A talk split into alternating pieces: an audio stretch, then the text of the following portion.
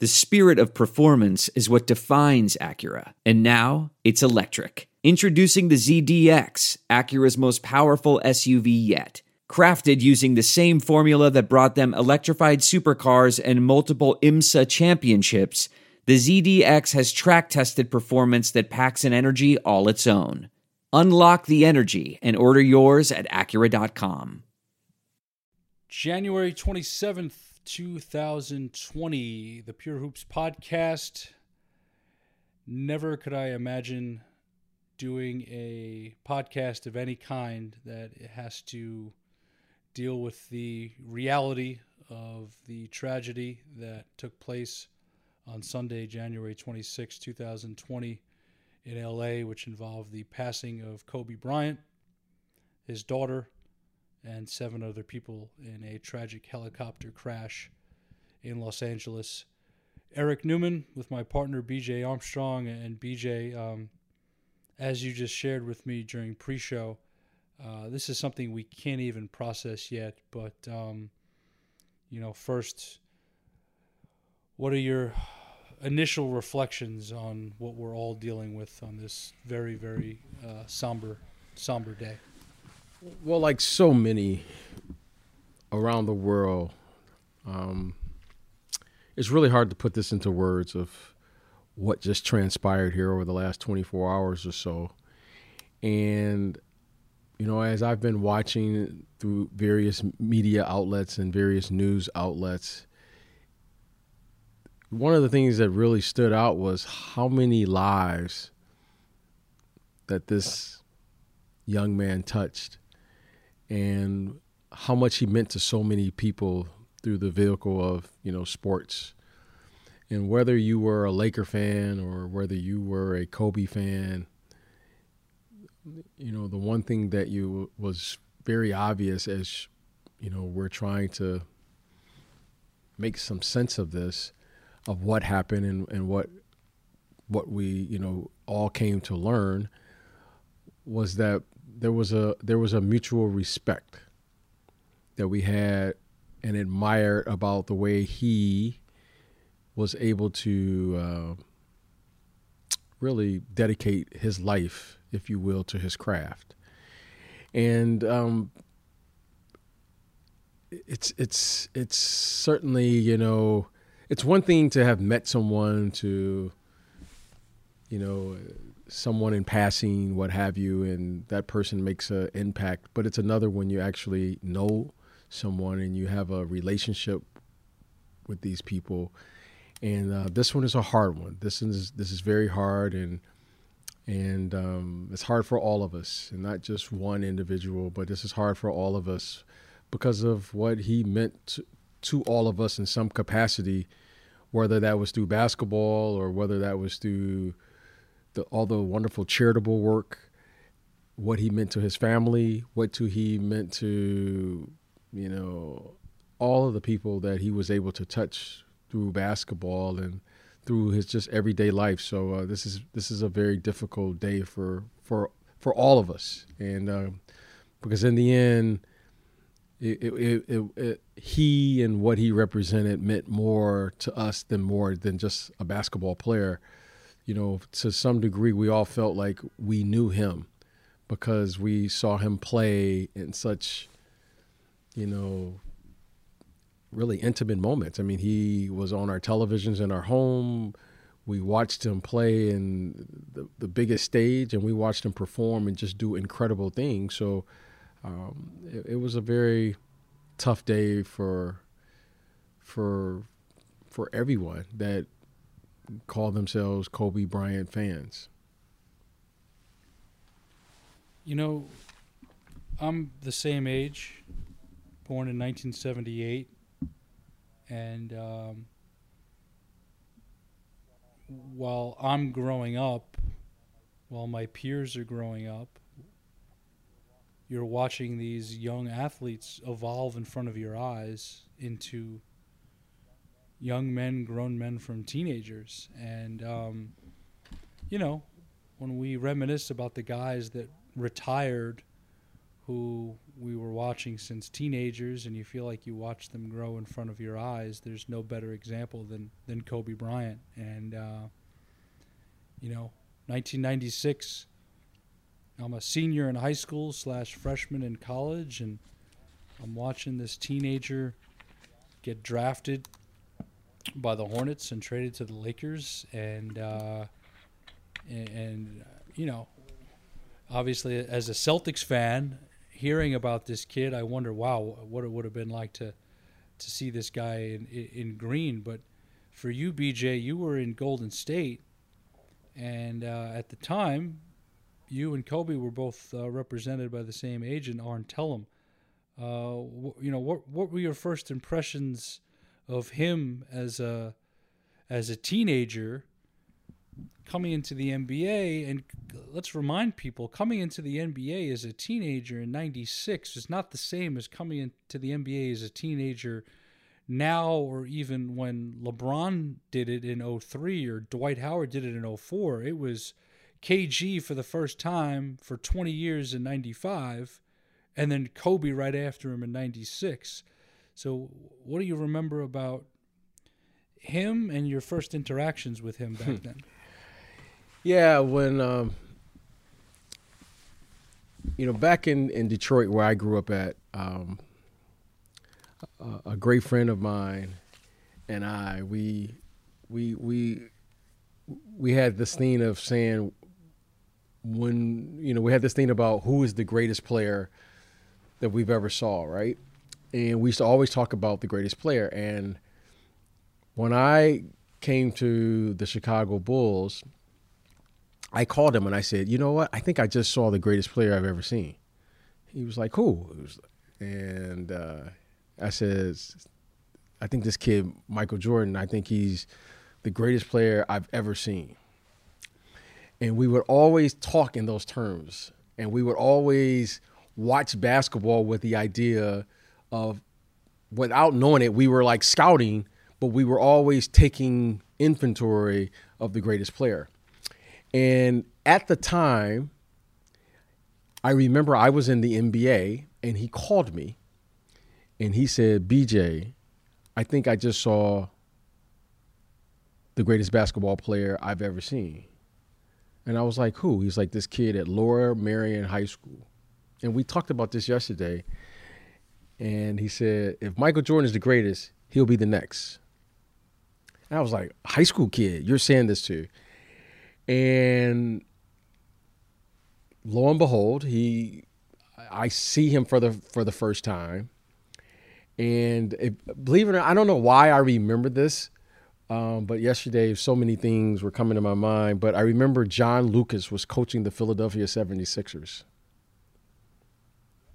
at the time. And I asked John, and he said, Yeah, we, we've seen this young kid play. And he was playing with Jerry Stackhouse and all of the people that were there in Philadelphia.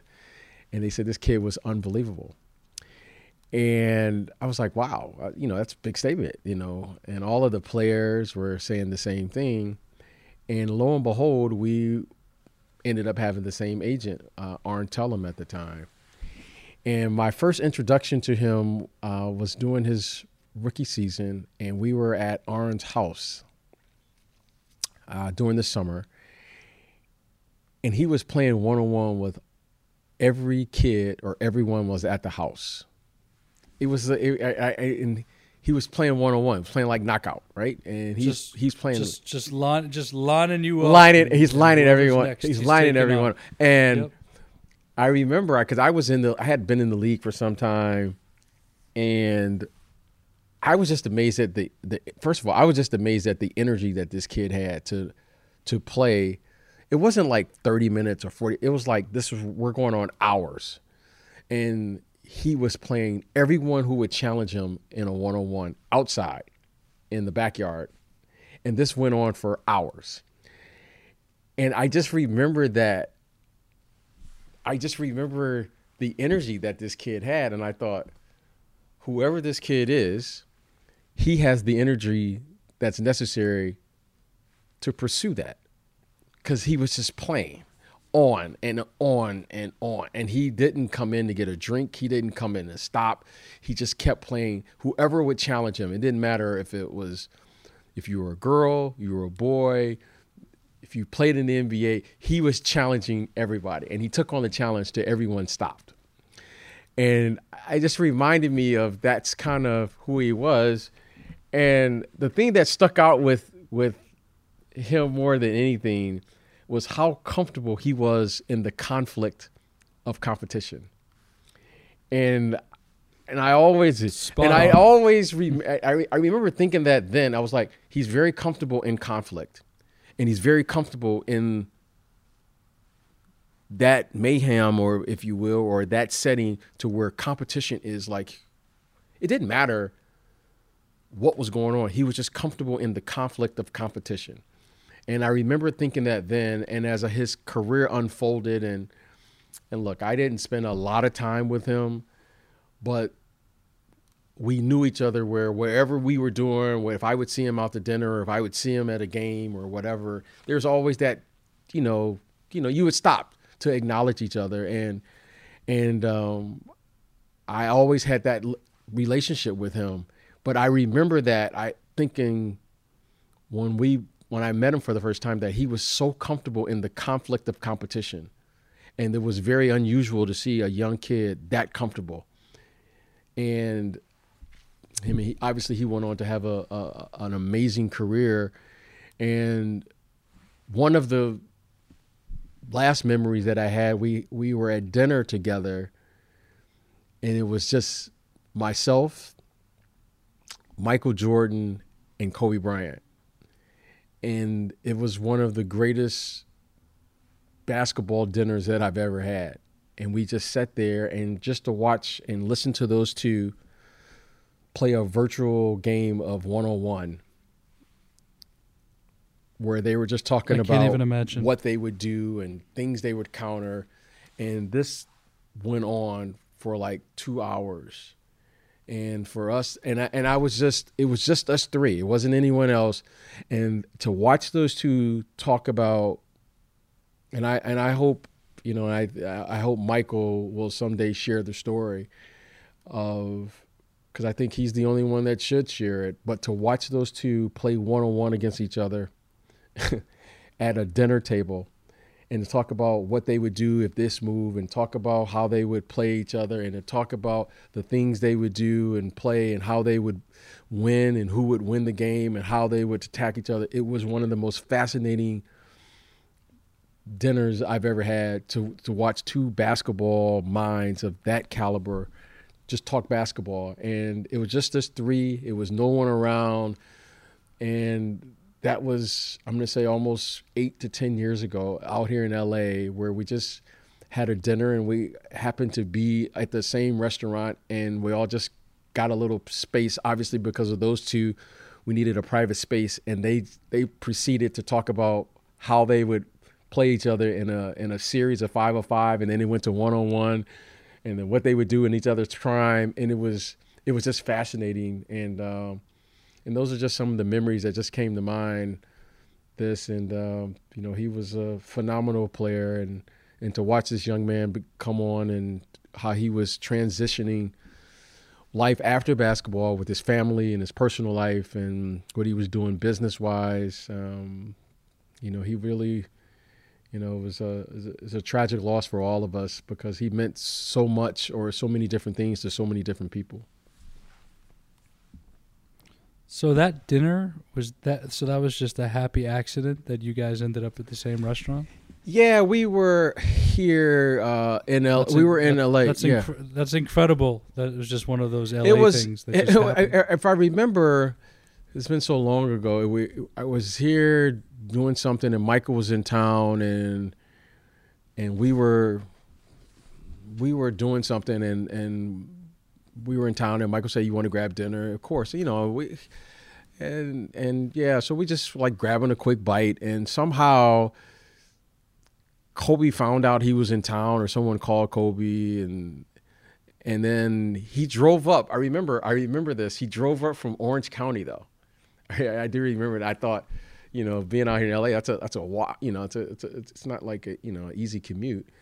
And he drove up to to to join you know Michael at dinner basically, and I just happened to have been there, and then it, it was just us three. It was it, it was it really was it was great. And I remember after we had got done with dinner, there were like hundreds of people outside of this restaurant that that we had to figure out how to get Michael and out of there and then get Kobe out of there.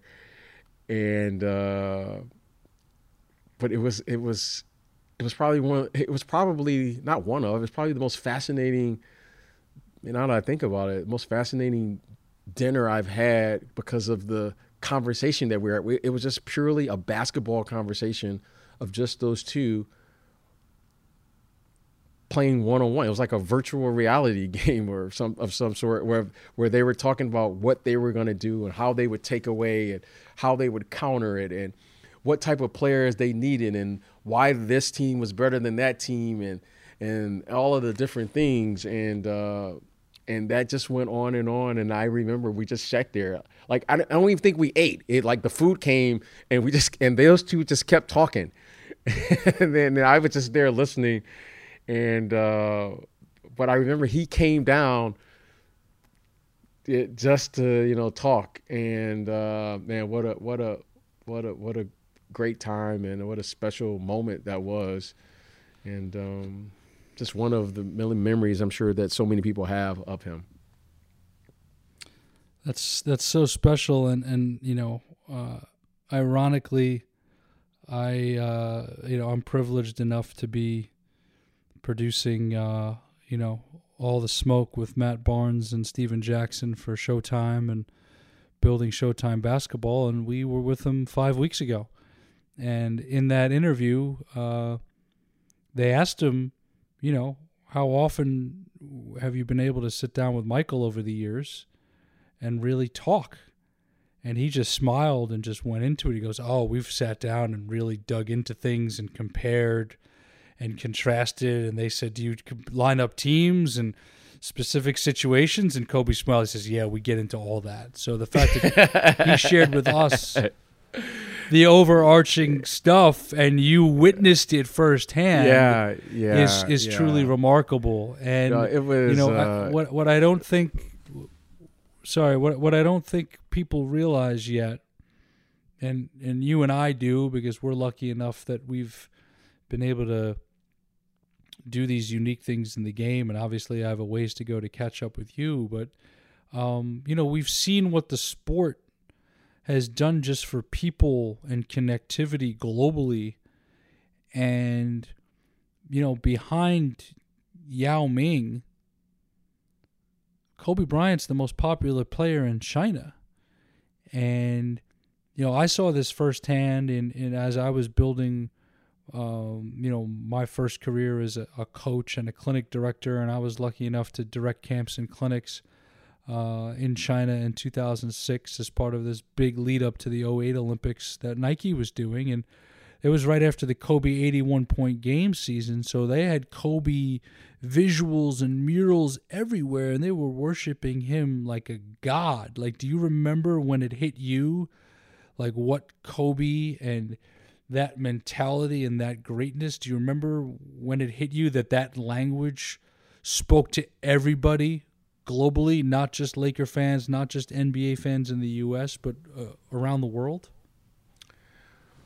Well, you know, I I think the explosion of the sport of basketball, uh, along with all of the wonderful players, you know, that played prior to, you know, what television and and and and the popularity of the game. I mean, players were going over to China you know, in the 70s to play. And, you know, the, the game has always, you know, each generation has always pushed it forward to the point now where we're not only we're able to see these players once or twice a year, now we're able to view them, you know, really each and every game because of the technology as the technology improved. And the Lakers were on the cutting edge of that uh, at the time that Kobe and Shaq were winning their championships.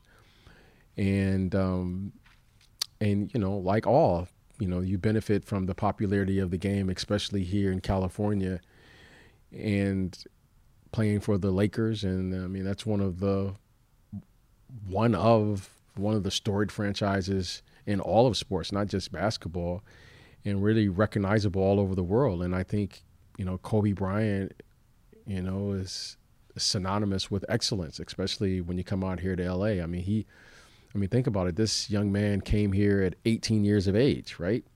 And this city adopted him as one of their own, and that's being out here in LA and to to watch and witness what has happened here the last 24 hours or so. It's it, this has been tough, and um, this has been really tough. But you know, getting back to your question, I think you know Kobe was one of the first athletes to really, you know, as NBA China became a reality for its relationship uh, with the NBA, its partnership you know, he was one of the first to really benefit from that because he was going over there spending time there in China to really cultivate, you know, the the things that he was doing over there, not only business wise, but the relationship that he had uh, with that country. So uh, he embraced it. Um, we've all know is documented that he grew up in, you know, in, a, in, a, in different in a different countries, learning different languages, so forth. So he was really a man of the people, a man of the world. I mean, he was.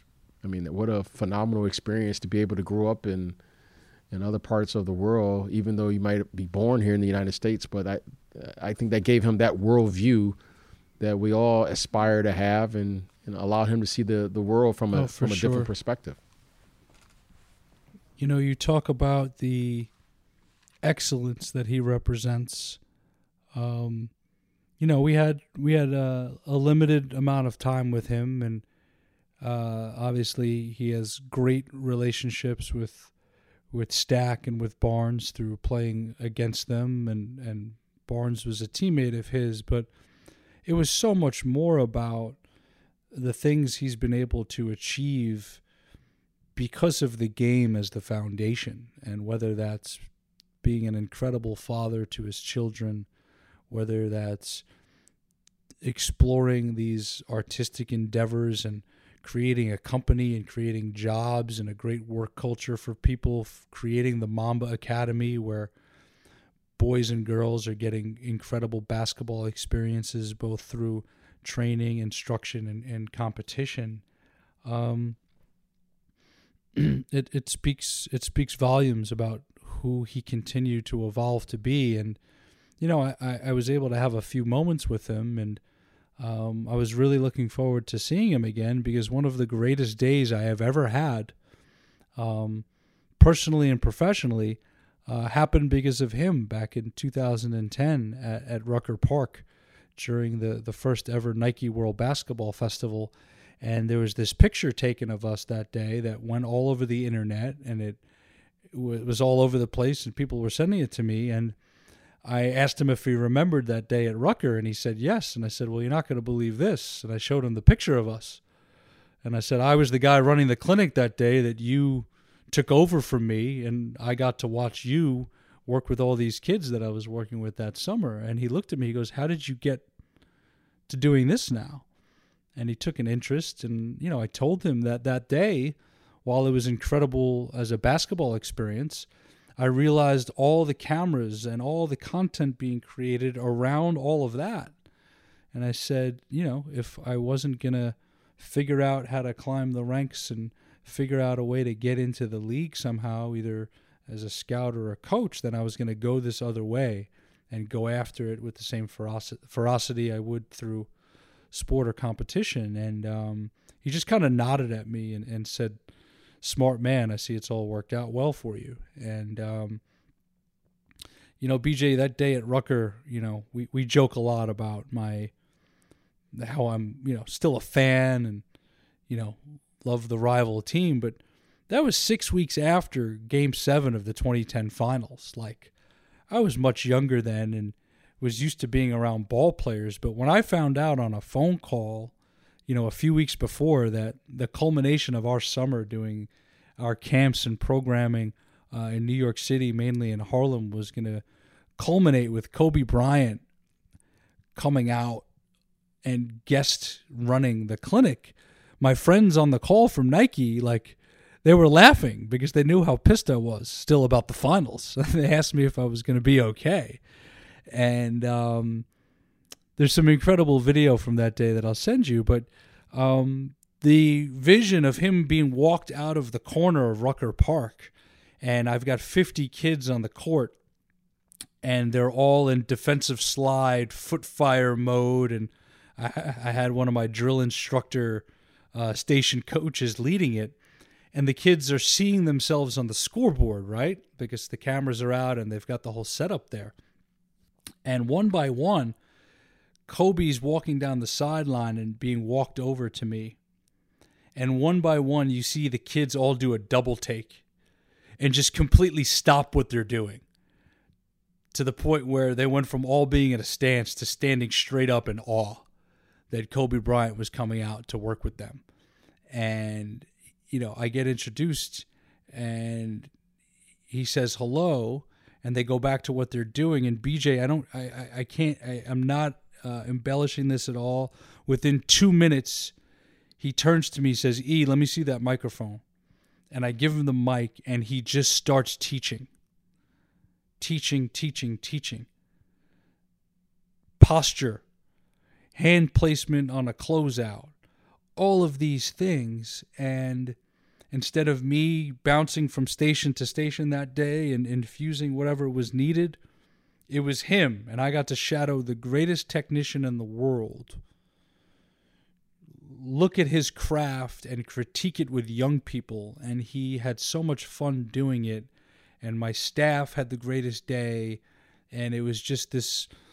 You know what the basketball community feels like when you're out there doing stuff with kids, and it was just one of the great experiences uh, I've been fortunate enough to have through the sport, and it's something I will I will never forget. And the fact that I got to be in his presence one more time before this uh, tragic occurrence is uh, something I, I, I, view as a, a, blessing, despite all this sadness right now. But um, you know, watching this guy just grow into the the not just the champion, uh, but the the man he became and, and the lives he was affecting.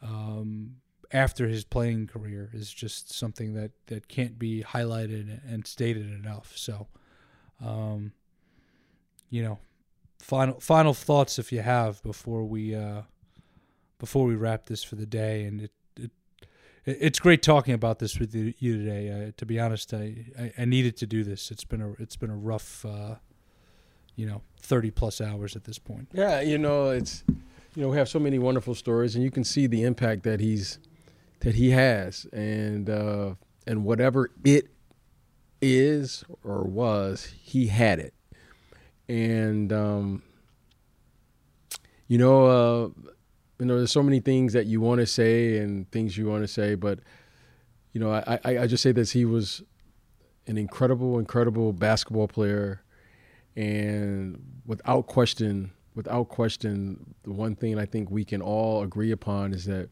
whatever he was supposed to be as a basketball player, he maximized his potential and he reached it. And um, that's one thing I'll always admire that it wasn't so much whether he was considered the greatest or not the greatest. The one thing we can all say and with absolute certainty is that he was the greatest version of Kobe Bryant that a basketball player can be. And you can see that he was well on his way to being the greatest person that he can be. And I think all of us can take something from that because that takes courage. And um, certainly, you know, he will be missed. And uh, I'm just happy to say that, you know, he was a friend. And um, I just wish the best to him and his family and um, you know, but it, it certainly doesn't ease the pain of what we all saw or witnessed yesterday. We will close on that note. Um, BJ and I will be back later in the week to, uh, I'm sure, talk more about this, but also to uh, get back into basketball mode. And uh, the league will, of course, be figuring out what they're going to continue to do or try to do uh, to memorialize his life. And obviously, All Star Weekend in Chicago will take on a different tone. Uh, just passing this along, uh, Showtime, where Kobe Bryant, of course, told his story four years ago with Kobe Bryant's Muse. They will uh, air the film Tuesday night, along with uh, the episode of All the Smoke, with Kobe sitting down with Matt Barnes and Stephen Jackson, which uh, was released um, just a couple of weeks ago. They will uh, air that as well in celebrating uh, his life and what he was doing now. And we will continue to uh, take part in celebrating his life and his impact and memorializing him uh, across the board. But, you know, here at Pure Hoops, we obviously won't lose sight of his contributions to the countless lives and the game that he uh, was able to do. So, um, Mike Wise had a you know a very thoughtful episode for the Mike Wise Show to start the week. So check that out. He'll be back, of course, next week. Uh, this upcoming Wednesday will be former Laker analyst Dave Miller joining Catch and Shoot.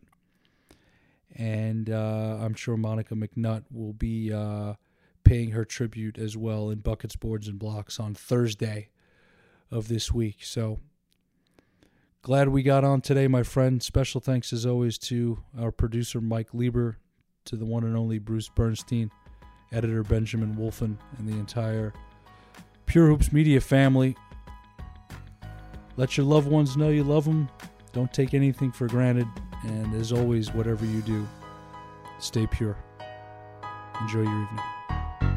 The Pure Hoops podcast is a presentation of Pure Hoops Media.